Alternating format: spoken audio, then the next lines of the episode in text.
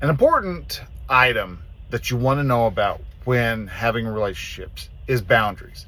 Now, uh, we uh, have a good idea of what boundaries are. Most people do.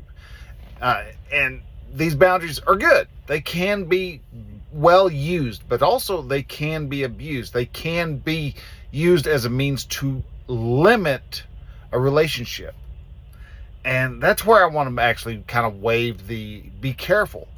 Don't be using boundaries as an excuse to not have a relationship.